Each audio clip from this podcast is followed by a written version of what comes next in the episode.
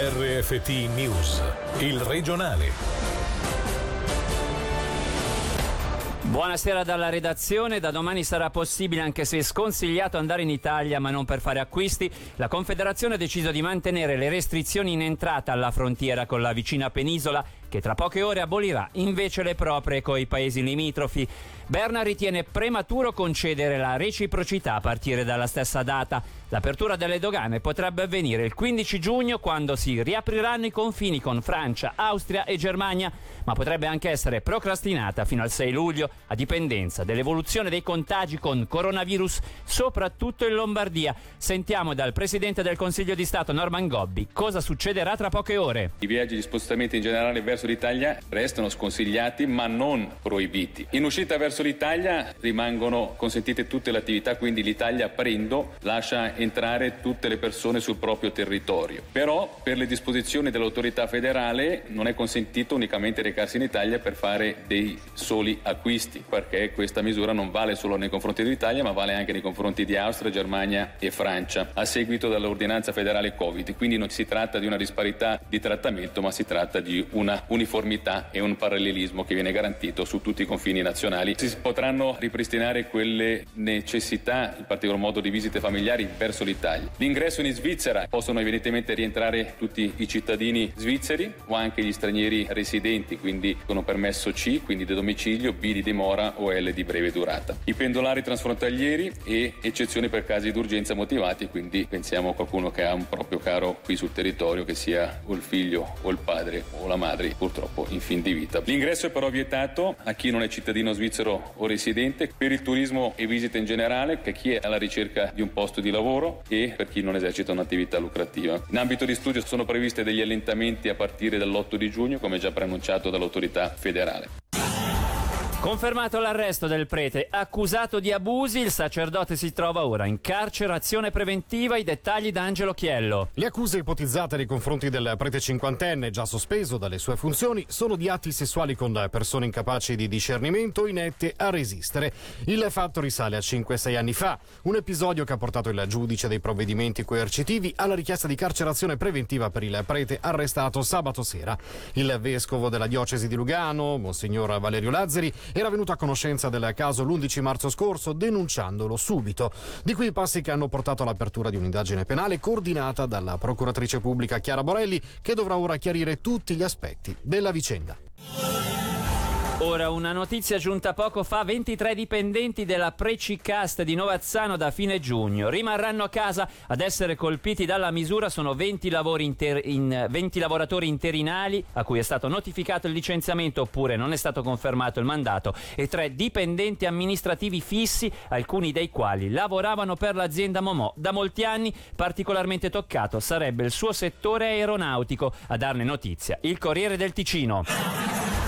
Gli aiuti finanziari della Confederazione possono non bastare, non mancano gli esempi di chi ha paura di indebitarsi e vi rinuncia, oppure di realtà che soffrono la crisi e sono costrette a chiudere. Una di queste ha colpito Marco, cinquantenne di Losone, attivo da dicembre scorso in una struttura alberghiera di Lucerna.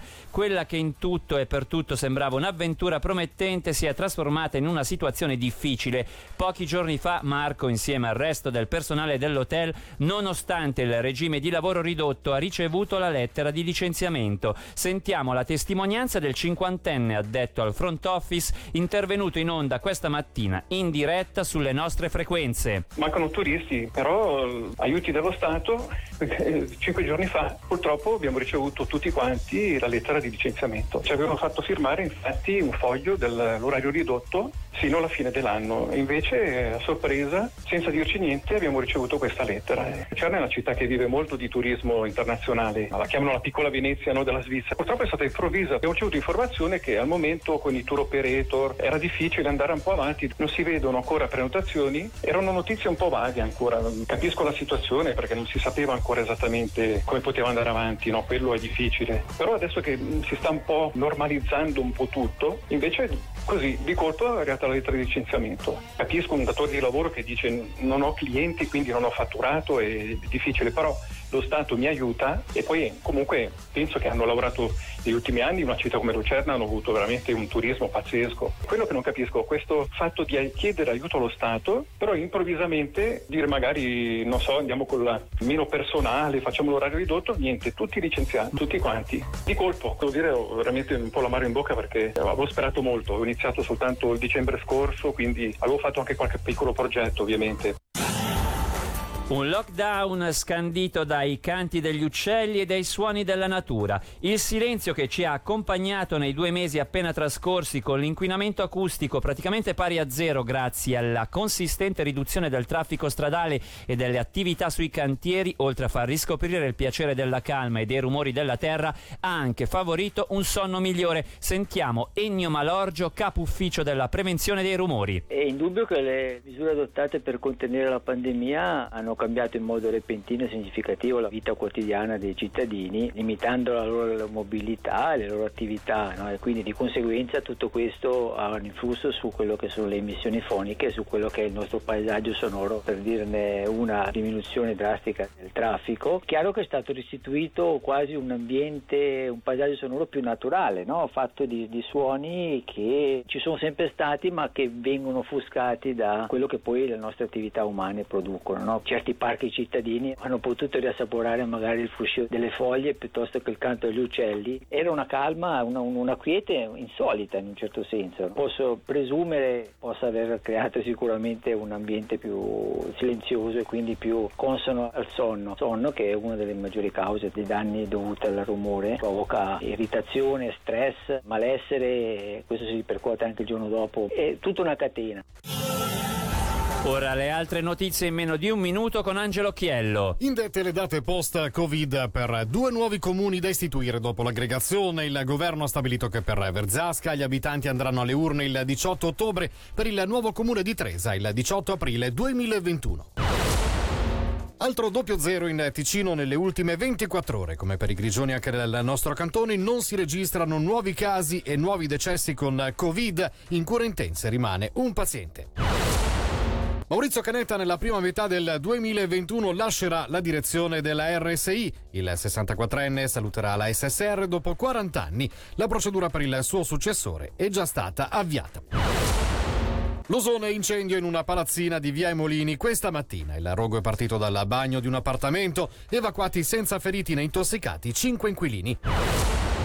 Bar e ristoranti potranno nuovamente mettere a disposizione dei loro clienti i giornali a partire da venerdì. Lo stabilisce il nuovo piano di protezione pubblicato da Gastro Suisse.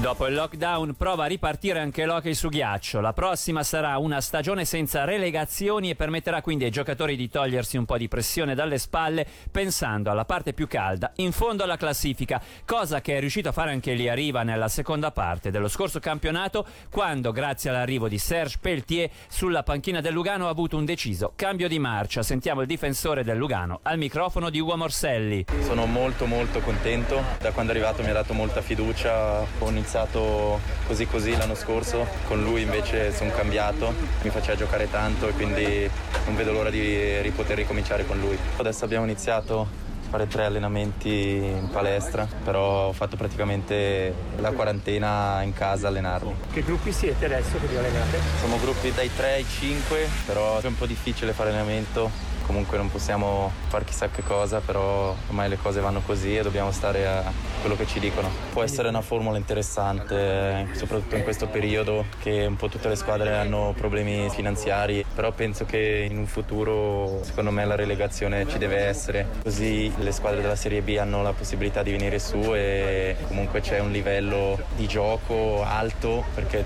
ognuno è consapevole che può andare in B.